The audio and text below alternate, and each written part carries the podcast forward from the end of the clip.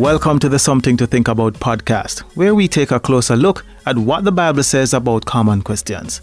I am Andre Palmer.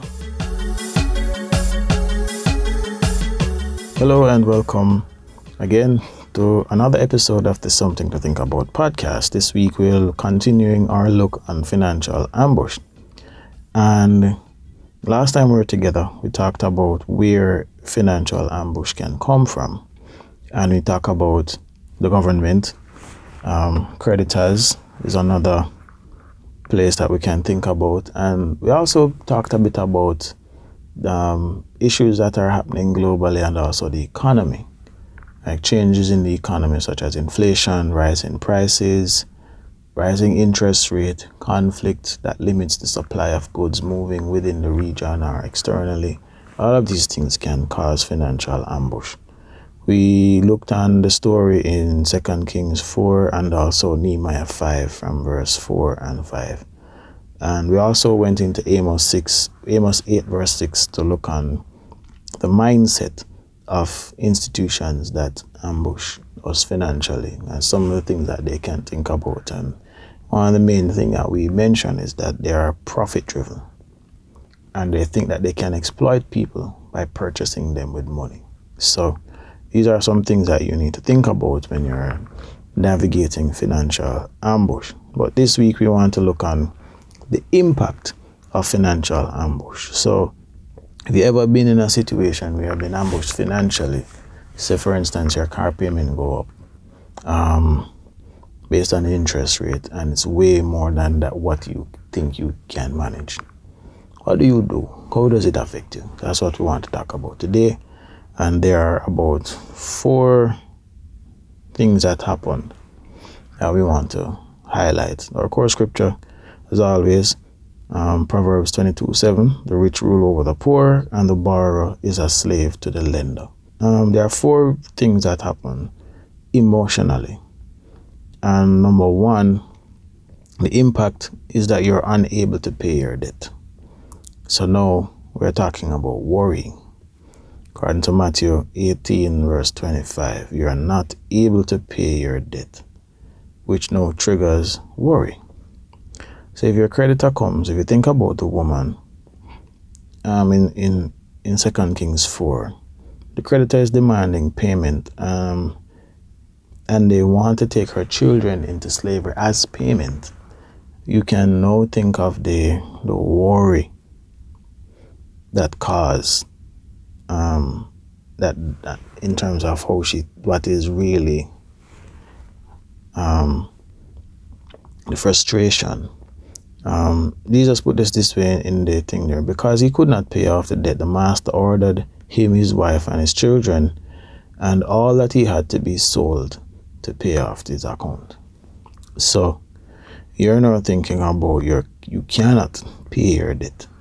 The worry that it will trigger the anxiety, the fear, and also sometimes frustration as to not being able to meet those demands. And this is this is what can happen if you know that you went to the supermarket to purchase food and you pick up everything that you would normally pick up, but you realize that you say, for instance, you spend thirty thousand dollars to feed your family of four, and that thirty thousand dollars, what you take up based on the rising inflation, that $30,000 pushed now to 50. So now that's a dramatic increase in terms of the price of the amount, the volume that you need to feed your family for a certain period. But you are you are there, it's 50 grand for for the food. But you're used to paying 30 so you only have 30 to, to, to shop. So now what do you do? And now you can think about in terms of the impact that a situation like that can cause. And the anxiety and the worry of not being able to feed your family as a result um, that can cause like some psychological impact because you're not able now to feed your family the other thing, though, is the impact is that you have to sell your assets in order to pay loan. So now the things that you cherish the most now has to be sold. In the olden time, based on a biblical context, your children and also your spouse can be sold into slavery to pay a debt. That's not the case no. But now you are thinking about now you have to sell your car to clear the loan. Um, so, for instance, you put up your house as collateral. They will come for your house, sell the house to clear the loan. These are some of the impact that these things can have. Um, if you're not careful in terms of how you navigate or how you deal with the terms and the negotiations in terms of the agreements. Number three, you won't be able to do anything due to the agreement. Um, in Nehemiah 5, verse 5, the farmers said that they could not do anything with their land because it was owned by the king. They can't do anything because of the taxes that they have to pay, property tax and, and so on. So they can't do anything because they because of, of the agreement that was in place. So based on the terms, if they wanted to expand their property, increase what they want to do, change the crop, um, buy new equipment, they can't do it because of the agreement. They don't own it. And that's the issue. The last impact is that your children have to get involved in the repayment process. In mentioned earlier about children being sold into slavery as a result to pay the loan. So in Matthew 18, verse 25, this person who could not pay his debt, all his assets and his children and his wife was sold into slavery to clear his account. And in modern, if you're thinking about in terms of what that involves now, maybe the loan can be passed on to the children or your guarantors for in terms of student loan being pursued to pay the and, and so on. So these are some things that you have to think about in terms of the impact externally that it can have.